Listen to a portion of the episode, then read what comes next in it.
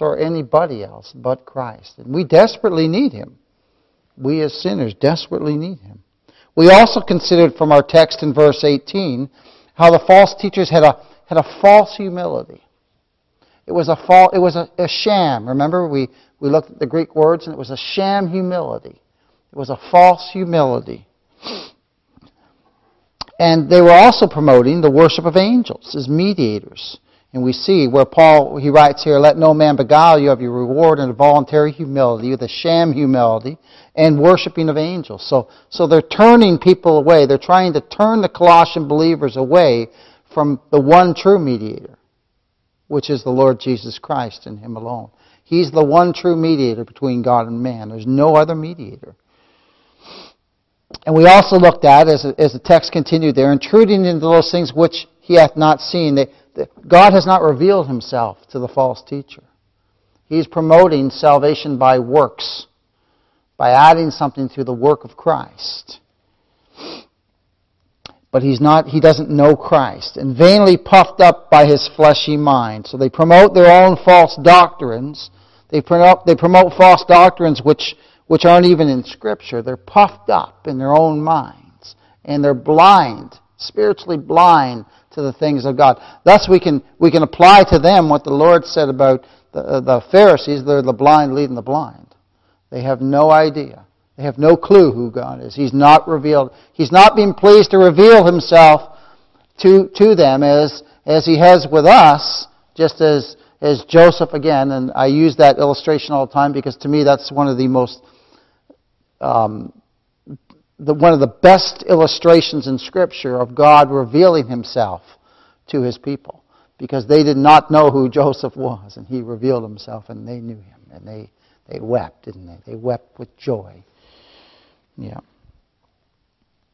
So these false teachers are promoting doctrines which can't be found in Scripture. So tonight, let's look at verse 19. And as always, we'll pray that God, the Holy Spirit, will teach us about Christ, that He'll illuminate the Scriptures because if he doesn't illuminate the scriptures again, it's just words, isn't it? Like Tim James says. You know, we need to we we preach praying that God the Holy Spirit would would illuminate the scriptures and teach us of Christ. Scripture declares in verse 19, and not holding the head from which all the body by joints and bands having nourishment ministered and knit together increases with the increase of God. So we see here from our context that Paul, again, is continuing the thought which he was writing about in verse 18. Bringing to the forefront here that the false teachers were promoting angels as mediators, which we see in verse 18, and contrasting, contrasting the false teachings with the fact of Christ, the fact of Christ. And look, it's capitalized too. The fact of Christ being the head, the head of the church, the one mediator, beloved. There's no other mediator between God and men. And Paul is here quick to point out who is the head. It's Christ. It's Christ alone. And he is the head of the angels, too. The very one that these false teachers are promoting, that, that the very ones that the false teachers are promoting that, that you need to go through, Christ is the head of them. So Paul again is pointing them right to him. Right to him. And he is the head of the church. He is the preeminent one. He is the Lord Jesus Christ. He's over all. He's the sovereign creator and Lord of all. And these false teachers bring reproach upon Christ. They bring reproach upon Christ by teaching that there's other mediators. They bring reproach upon Christ, who is the only head of the church. They make angels mediators with the Father along with Christ. As I said before, Christ to them is just one of the steps to get to the Father, one of the mediators to the false teachers. And now this wicked practice still goes on today. We've looked at that too. This wicked practice still goes on today when men make angels or Mary or other saints to be mediators with the Father. They've just changed it to, to stick Mary in there or stick a saint in there. It's the same wicked practice, beloved. And it brings reproach upon Christ. Turn, if you would, to 1 Timothy 2. This is a scripture I know we looked at last week, but I'd like to look at it again. It's very pertinent to what we're, what we're, we're looking at tonight. And this is actually a verse where the Lord started to shake uh, when I was in Catholicism. I shared this with you guys before. This is the verse that the Lord uses to start to shake, shake the ground I was standing on in Catholicism. Because somebody said to me, they said, Why do you go to a priest and pray? ask him for forgiveness? And I said, well, I don't know, because that's just, you know, a Catholic. I didn't know. I, all I don't know. That's just what we do. And he said, but that's not what the Bible says. And I didn't know what the Bible says because I didn't really read it back then. So I had no clue. But look at this verse. This is a great verse to show our Catholic friends, people who we know who are, who are steeped in that darkness of that religion. Look at this. For there is one God. There's only one God and one mediator between God and man, the man Christ Jesus. See, there's no need for a priest because he's the priest. He's the, he's the believer's priest who gave himself a ransom for all. Again, folks will take that all there and they'll say, look, Christ died for everyone. No. No, we know that he died for all his sheep, didn't he? We know that. So the all there is specific to his sheep to be testified in due time. That's why it's important, beloved, to always, always, or always, when you see a word like that, who gave himself a ransom for all, always look at other scriptures. Christ says, I lay down my life for my sheep. So the all there must mean his sheep. And we know, and then you contrast that, you, or you bring that together again with Ephesians 1 4. All the Father given are in Christ. See, the Scripture will, Scripture will support Scripture. So let us ponder something which we've seen so far in our study and see if it ties into this verse tonight that we're looking at. The false teacher does not cling to Christ. He doesn't cling to Christ. He clings to things he has seen or things that he does to be seen of men. Things that he's seen or things that, that he does to be seen of men. He fails to see what Paul has been setting forth before us all through this epistle. And we know from our study in chapter 1 and so far in our study in chapter 2 that Paul is setting forth before the Colossian believers and before us the all sufficiency of Christ in the salvation of sinners. That he is an all sufficient Savior. And he has the preeminence. He has the preeminence. The false teacher does not teach this because he does not know Christ. He does not know Christ. He's not born again. He does not know that he does he has no idea that, that in Christ are hid all the treasures of wisdom and knowledge. He does not know that. And we don't know that until God reveals it to us. Eh? And when he does, we, we just marvel. We just marvel. The false teacher does not know the believer is complete in Christ.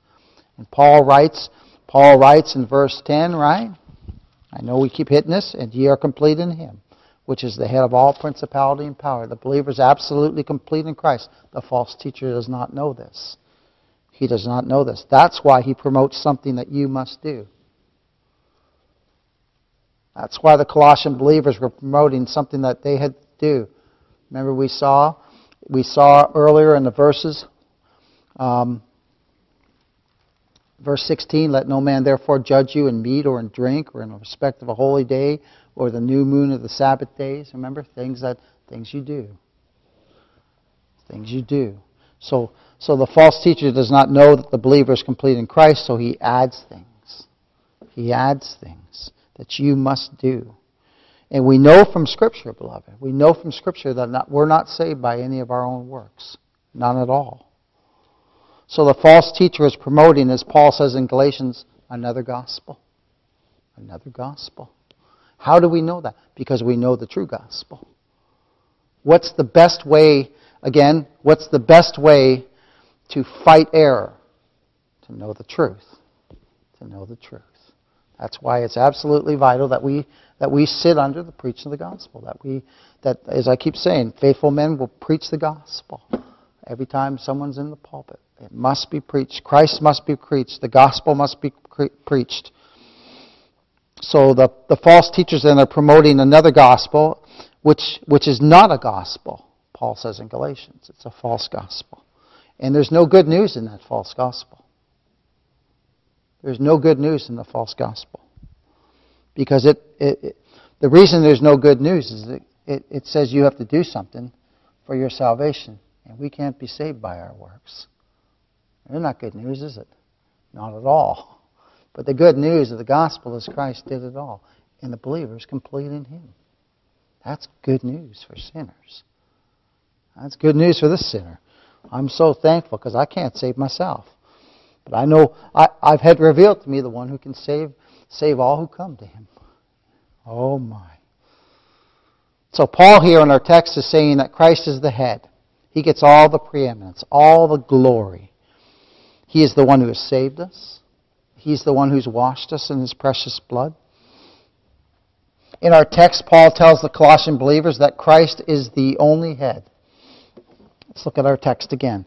In not holding the head, from which all the body by joints and bands having nourishment ministered and knit together increases with the increase of God. So Paul tells the Colossian believers that Christ is the only head. And we know from other scriptures that he is the only Lord. He's Lord of lords, King of kings. He's the giver of life. And in our text here, we see that the whole body, all the elect of all the ages, are knit together in Him. In Him. By the false teachers adding angels as mediators, they're not holding the head, which our text says. They're not holding the head. They're not holding Christ as the only mediator. They don't believe in Christ alone. But Christ alone is the head of the, and Lord of, of all the angels. Christ alone is the head of the church. Christ alone is King of kings. Christ alone is Lord of lords. No one else. He rules supreme. And these false teachers were seeking their spiritual strength and nourishment and guidance from something other than Jesus. They were seeking their strength and spiritual nourishment in the worship of angels, in what they did and didn't do. And beloved, it, it, it will lead to their eternal doom. And it will lead to the eternal doom of all who fall. Oh, but verse 19 makes, makes clear, as Paul points out, that our spiritual nourishment and strength comes from that which God has ordained. And He has ordained the Lord Jesus Christ as the head, the head of the church, in whom we are all saved, and that through Him all spiritual blessings come to us, come to His people. We're the body. How does, how does this body get nourished? Think of this. Think of this. How does this body get nourished? By food going in the head. Pretty amazing. Body won't grow unless you eat. My, oh my. And not holding the head from which all the body by joints and bands having nourishment ministered and knit together increases with the increase of God. So the false teachers, beloved, have substituted that which is false, angel worship, and, and what you have to do and what you have to eat, what you have to drink, and they they they mixed it in with the one who we alone are to worship. The one who we are to trust. They've mixed works with grace and they poisoned it. It's no longer grace. We serve the one who can save us from all our sins. We serve the one who is the one true mediator between God and man. We serve the one who is the head of the church, the Lord Jesus Christ.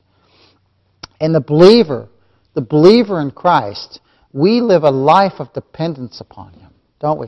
Can, can we live a day without Him? Can we live a second without Him?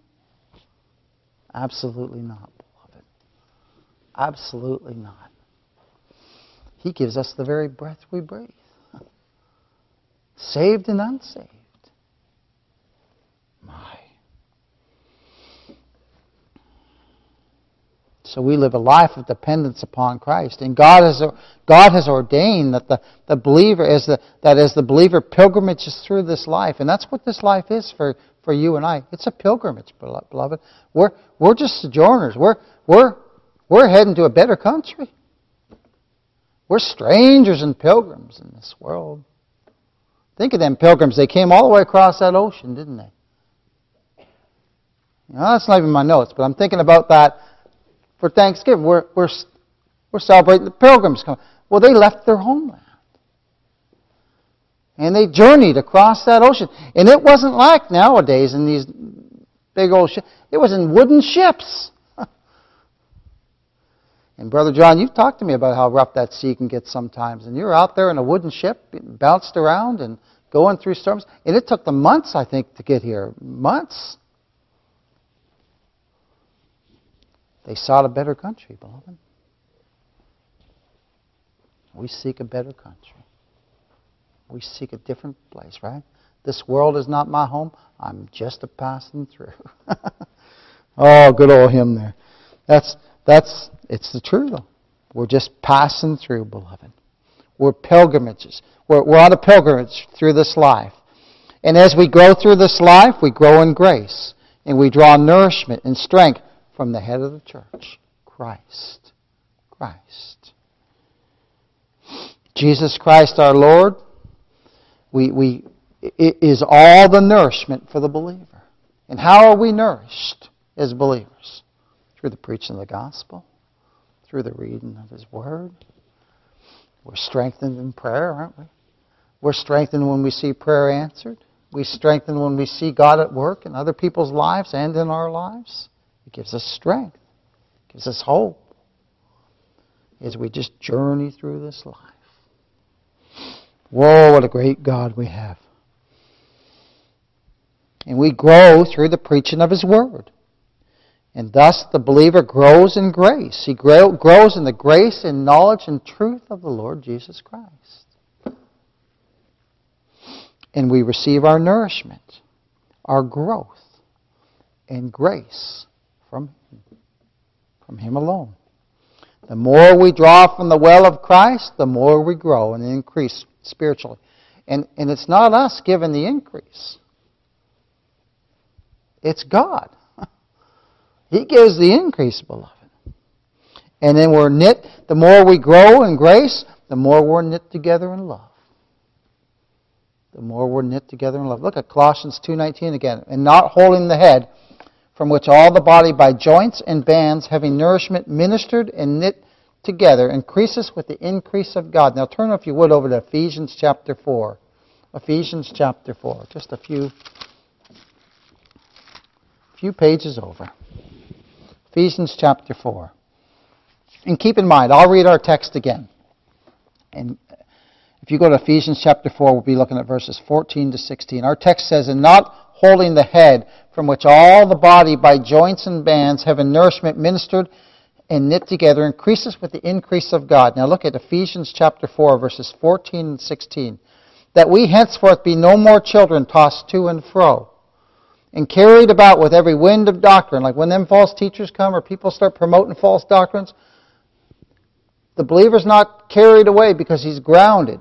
He's grounded in the true faith of Christ, Jesus our Lord with every wind of doctrine by the sleight of men and cunning craftiness, whereby they lie in wait to deceive, but speaking the truth in love may grow up in him in all things, which is the head, even Christ, from whom the whole body, that being, that's the elect, all the elect of all the ages, fitly joined together and compacted by that which every joint supplieth, according to the effectual working in the measure of every part, maketh increase of the body unto the edifying of itself in love. The body is fitly joined together and compacted by, by that which every joint supplieth, according to the effectual working in, in the measure of every part. It's, it's Christ working in us. It's God having us grow in grace. We receive all our nourishment from the head. All of it from Christ and Him alone. The believer holds, see where it says in not holding the head? The believer holds and clings to Christ, who is the head of the church. Holding in the Greek is to use strength. That is to seize, to hold fast. We cling to Him. We, We hold fast to Christ. And not holding the head. Let's look at our text again. And not holding the head from which all the body, by joints and bands, having nourishment ministered and knit together, increases with the increase of God. Let's look at the little portion where it says, from which all the body. Here we have the connection of the body and the head, showing the preeminence of the head, and the fact that all the body will receive, that which will be spoken of in our text, from the head, which is the body receives all nourishment from the head. The body is knit together because of the head. You see, without the head, think of this, without the head, we're dead, aren't we? If someone takes our head off, we're dead. Now we can live without a limb. Right? But you can't live without your head. You can't. And we cannot live without our head. So this shows the vital union between Christ and the believer. It's an absolute vital union. Vincent says in the Greek that from which is fixing the personal reference of the head to Christ, which is what we looked at in Ephesians chapter 4, where it says, where it says, uh, which is the head even Christ in Ephesians chapter 4 verse 15. So it fixes the personal reference of the head to Christ and him alone. Our text continues, all the body. This is referring to all the elect of all the ages. All the elect of all the ages. The church, the mystical body of Christ, which like a human body consists of various members, all in union with one another all in union with one another, all in subjection to the head. To the head. Remember, we don't make him Lord. He's already Lord. We don't make him the head. He's already the head. he gets all the preeminence. And remember this, I remember Henry Mahan saying this, that when we take pictures, we don't take pictures of our feet or our hands. We take pictures of the head because the head is the preeminence part. It gets the preeminence. All the body. So this is this is referring to all the elect of all the ages. And he receives all the, the head receives all the preeminence. We are the body. And he is the head. Calvin says this about this portion of Scripture.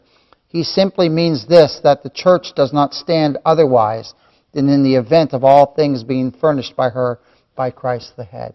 So without the head, we're nothing. That's basically what Calvin's saying. He's saying, he, say, he says, the, head, the, the body can't stand without the head.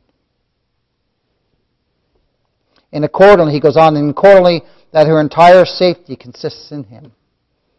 Our entire safety the entire safety of our souls. Right? Is all wrapped up in Christ, isn't it? It's all in Him. Without Him, I have no salvation. Without Him, I have no eternal life. I have nothing without Christ. It's all wrapped up in Him. Again, in short, the body is nothing without our head. But we're complete in our head. We're complete in Christ. We're complete in Him. We are fully and completely saved in Christ. We are fully and completely redeemed in Christ. We are fully and completely justified in Christ. We are fully and completely sanctified in Christ. We are fully and completely forgiven in Christ. That's good news for sinners. Oh my. And the reason is, is because He is our head. He is our head. He is the preeminent one. He is God incarnate in the flesh. He is the one who shed His precious blood for all our sins. And we grow in grace as we pilgrimage, pilgrimage through this world. We feast upon the things of Christ, His gospel, His word, which all point the believer to Christ. Every time the gospel is preached, Every preacher is pointing you to Christ. Look away from yourself and look to Him. Look to the head. Look to him. He alone is the head of the church. He alone is the one who receives all the preeminence. Let's look at our text again. And not holding the head, from which all the body by joints and bands, having nourishment ministered and knit together, increases with the increase of God. All the body by joints and bands, having nourishment ministered and knit together. Again, the body here is the church, the mystical body of Christ, all the elect of all the ages And we have, we're all in union. We're all in union in Christ. We're one body, and He is the head. John Gill comments thus By joints and bands are intended either the grace of Christian charity or love, the bond of perfectness, which is that in Christ's mystical body as joints and bands are in a human body, for by for by this the members of Christ are joined, united, and knit together. We are joined, united, and knit together in Christ alone. Nowhere else. Nowhere else. But we're, we're united in Him, aren't we? We are. In Him. Oh, my. In Christ alone knit together in Him. And not holding the head, from which all the body by joints and bands, having nourishment ministered and knit together, increases with the increase of God. Note in our text, knit together.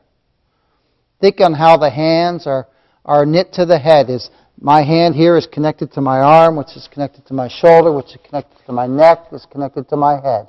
And my arm does whatever my head tells it to do. So does yours. And your legs do whatever the head tells it to do. Whatever it commands. And, and it happens so quickly, beloved, that we don't even, we think it and, and, and we're doing it. Isn't it incredible? But the head controls everything. Everything. We are told to walk by the head, and our legs walk. Our bodies are knit together by a nervous system as well, which goes all through our bodies. And think on this, beloved. Christ is the cornerstone, and the believers in Christ are knit together, knit together as He nourishes us with His Word and with His doctrine, which points us to Him.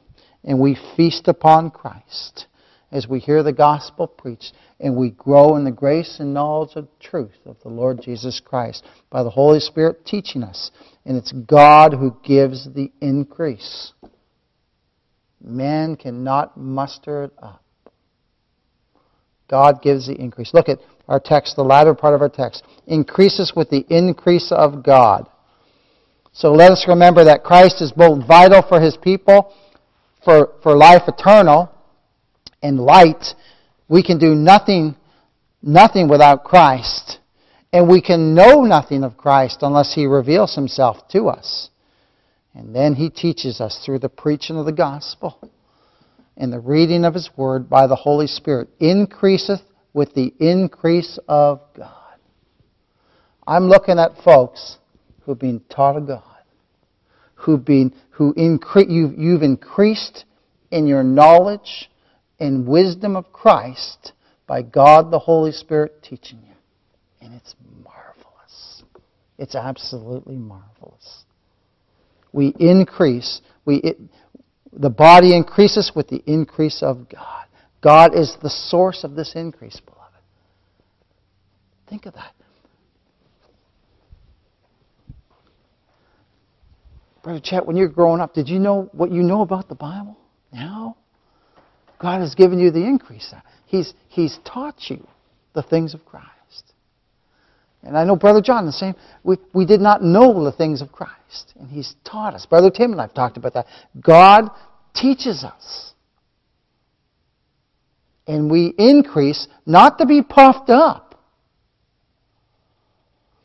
But, but doesn't it have this effect on you? The more you learn about Christ, the more you're just going, oh my goodness, what a merciful Savior. What a wonderful Savior. What an amazing, what amazing grace this is. What a Redeemer I have. It humbles us, beloved. It doesn't make us proud. It puts us in the dust.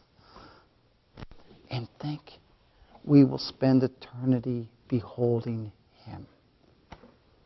My, oh my. My, oh my, beloved. Increase with the increase of God. God is the source of the increase for believers, for the whole body of Christ, for all the elect. And we must never forget the Holy Spirit's role not only in our salvation, but in our growth. In our growth in grace. It, the Holy Spirit is involved in much as our, in our salvation as the Father and the Son, right? The whole Trinity is in, in action.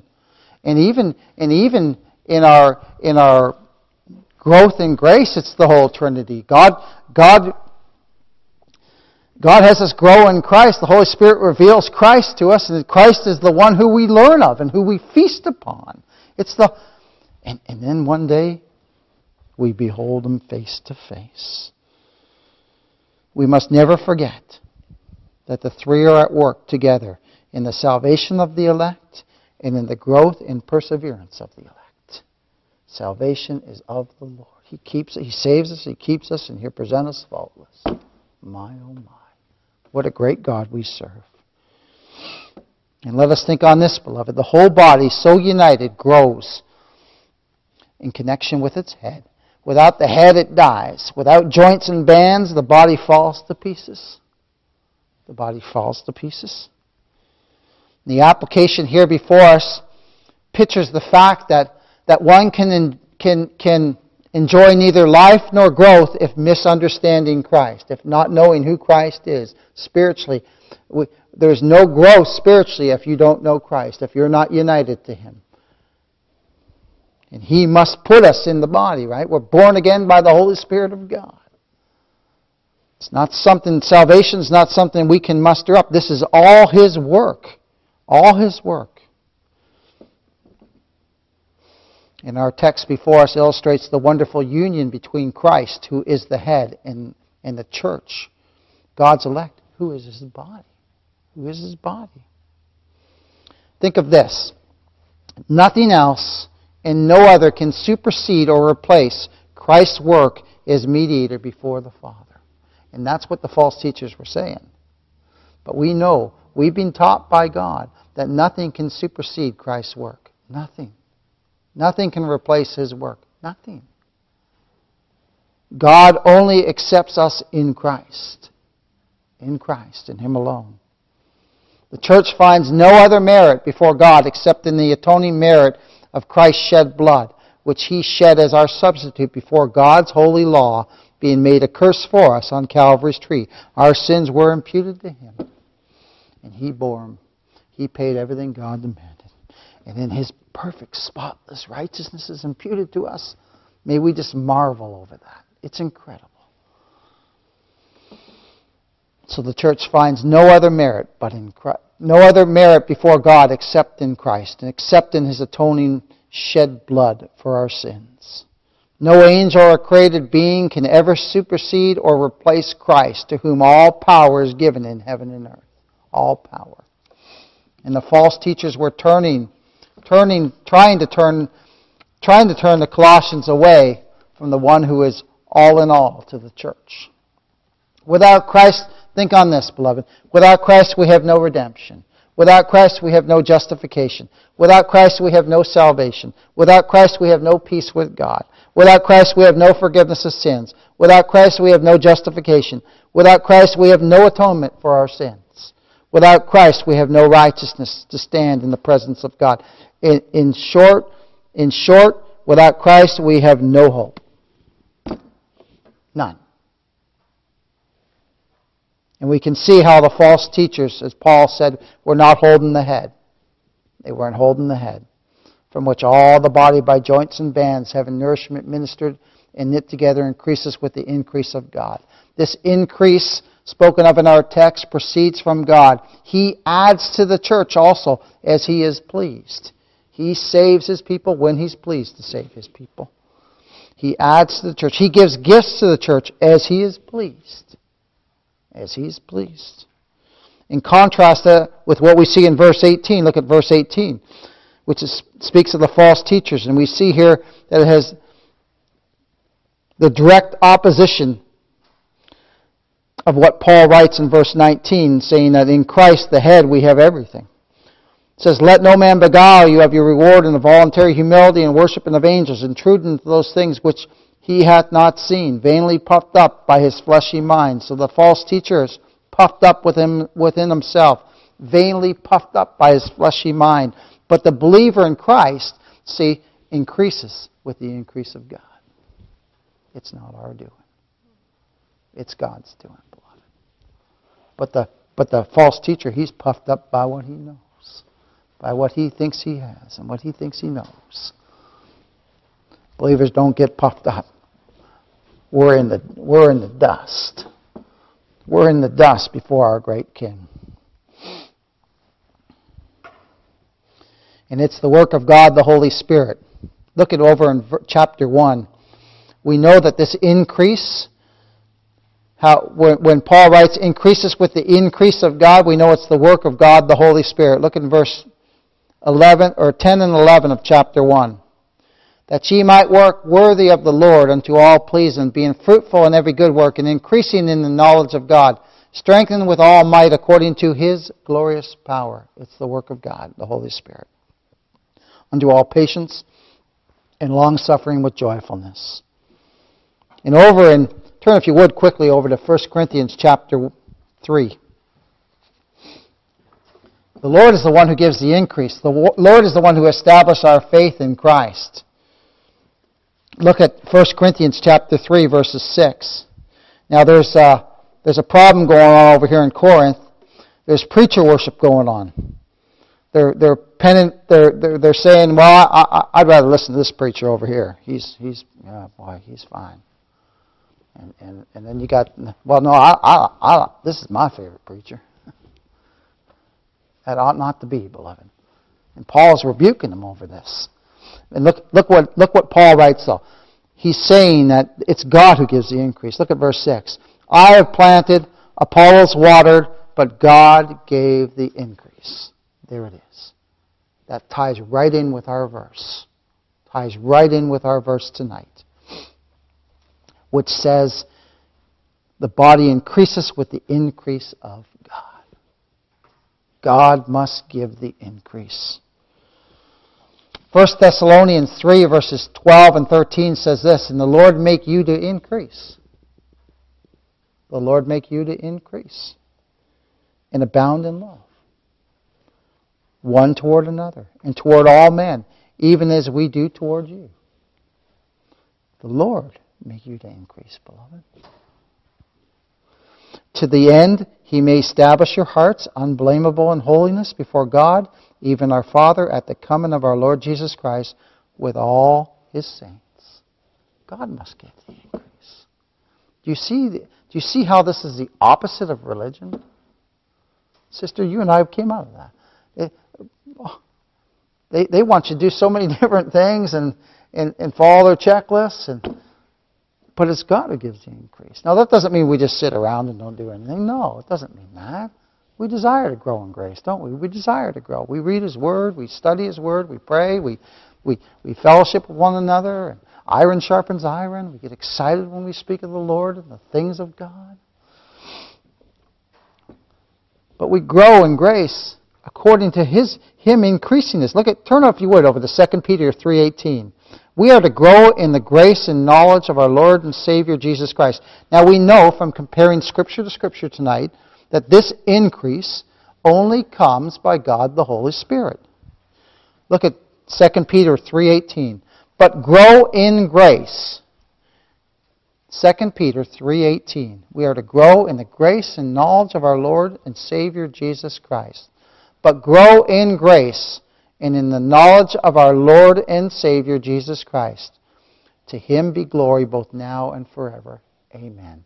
He gets all the glory because he's the one who's given us the increase. you see, religion, religion, they want the glory. But the believer in Christ wants to give him all the glory because we know He's the Alpha and Omega in our salvation, and He's the one who gives us the increase. So really, we can't, anything we, think of this too. What you know for your work, right? Any knowledge we have of anything is a gift from God. We can't claim, we can't, you know, we, I was thinking about this this week as, as I was pondering the scripture, and I was thinking how, how proud we can get when we learn things, right? How we can, you know, oh, I know this stuff. But everything we know is a gift from God. And we know that as believers. We didn't know that when we were in the world. So we promoted ourselves back then. But, but we don't do that in the body of Christ. We'll look at that Sunday morning uh, when we look at glorifying God in, in uh, Sunday school. That, that we seek, we seek, we esteem others better than ourselves in the body of Christ. We esteem others better than ourselves.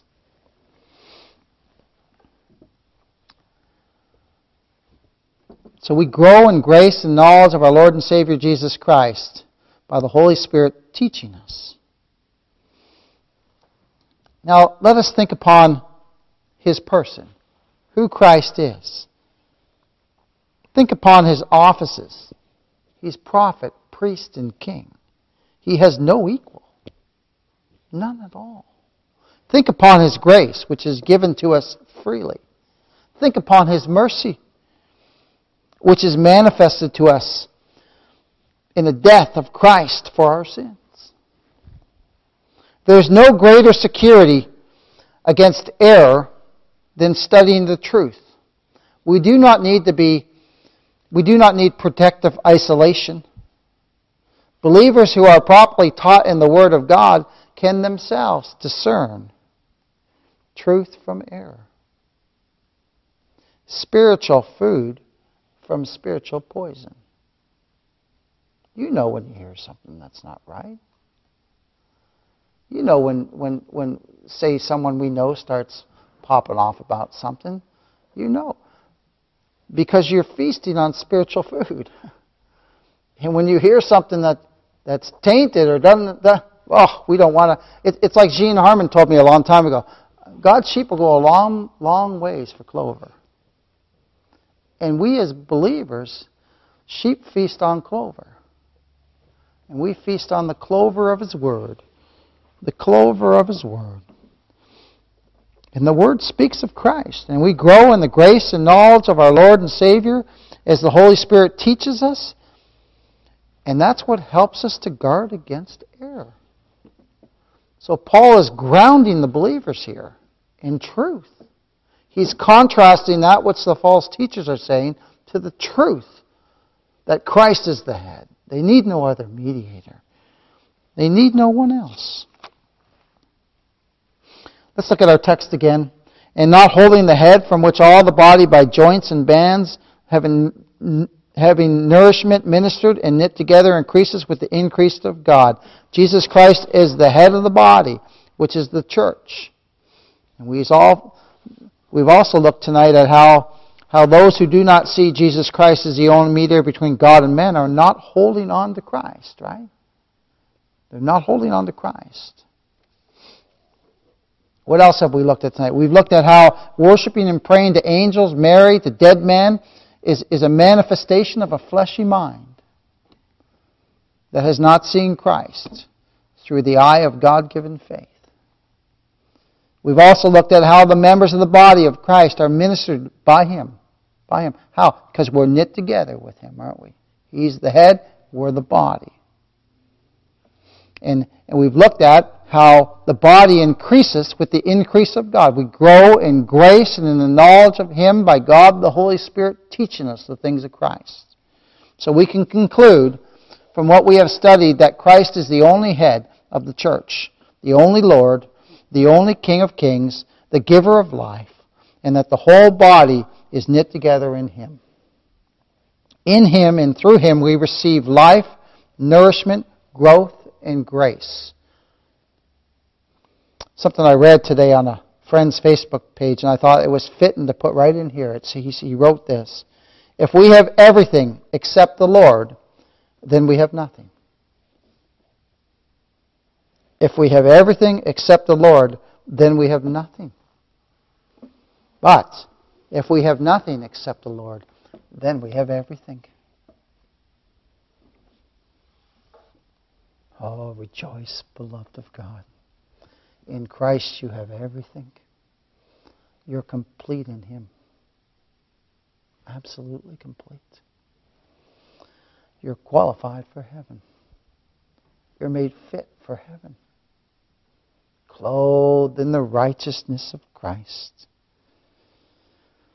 Therefore, let no man beguile you of your reward in a voluntary humility and worshiping of angels, intruding into those things which he hath not seen, vainly puffed up by his fleshy mind, and not holding the head, from which all the body by joints and bands, having nourishment, ministered and knit together, increases with the increase of God.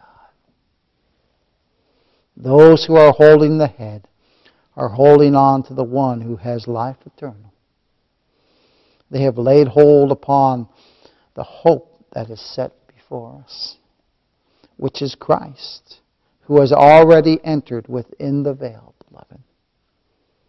We as believers are admonished to hold fast the profession of our faith, which is in Christ Jesus. Seeing then that we have a great high priest that has passed into the heavens, Jesus the Son of God let us hold fast our profession. Gracious Heavenly Father, oh, you're so merciful to us. We are undeserving sinners, but yet you have mercy. Mercy towards us in Christ Jesus our Lord, and we are only accepted in you, Lord Jesus.